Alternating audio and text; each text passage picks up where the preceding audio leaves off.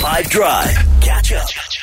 stigma and stereotype that is probably maybe accurately or inaccurately there, uh, you're going to let me know. So, what we're going to do is assume that the most romantic city in South Africa, I'm going to say, is Cape Town, right? Because you've got the beaches, you've got the mountains, it's a world class tourist destination. It's like a Mediterranean climate, and then there's Kirstenbosch Gardens and the wine farms, and oh my word.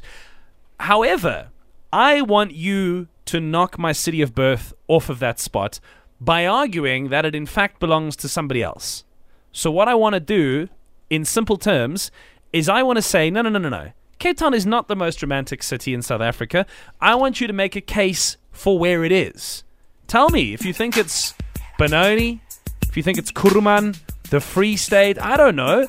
I just want you to make the case for where the most romantic city in South Africa is. So hit me up on the WhatsApp line and tell me on 082 550 5151. Let's put somebody on the map that never even planned to be there today, but sell the dream for me. What is it about that part of the country that makes it the most romantic? Forget Cape Town. Where is the most romantic part of SA on 082 550 5151? Because Valentine's Day is just around the corner. Let's give some shine to some of the other romantic destinations in this beautiful Republic of South Africa. Hey, Five Drive team. Um, even though I am from Cape Town, uh, I disagree that it's Cape Town. It's actually Knysna. Why? Because Knysna is the place for the newlyweds and the nearly deads. They do say that about Knysna and Pinelands in Cape Town, but I agree with you. Man, you're sitting there out on a boat cruise, end of the day, sun is setting, the Knysna heads are in the background, you see the harbour in the distance. Pretty good. Pretty good all round. I think you've got a great point there, Alex. Jean Pierre has got a very interesting area. I must admittedly say that I haven't heard of it. Regarding the most romantic place in South Africa, I would say Haenertsburg in Limpopo, between Polokwane and Tzaneen. It's this beautiful mountain view, and you're just between mountains, and it's a Dutch uh, town, and it's like you're going back to the 1940s. It's so small homes, no fences, a lot of beautiful restaurants, a lot of vacation spaces around. And I actually got engaged at one of those places.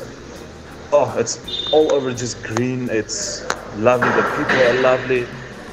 I would, I would recommend go to Haenertsburg. I'm reading about it. It's sort of in the Magoebaskloof area, which is just stunningly charming, man. You go from dry, arid Limpopo to really like almost borderline full on tropical. And in the interim between the two, you cross over in these places where they have grey lakes almost, you know, where it's like that piercing blue with the smoke darting over it in the mist of the morning and big giant trees. And as you say, just wonderful, a different time. Yeah, I'm into it, man. That's very romantic. What about J Bay?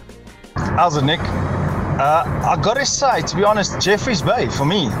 Um, you got the world's best surfing destination. you've got the most beautiful beaches. Um, you've got the garden route just around the corner from you. you've got Oudtshoorn. Um, you got so many beautiful places. you've got the mountain and the sea right by you, and it is just incredible there. Make sure you plan your Valentine's Day because it's just around the corner. But in the meantime, listen to this. It's new from Surf Mesa called City of Love. Where's the City of Love for you in SA?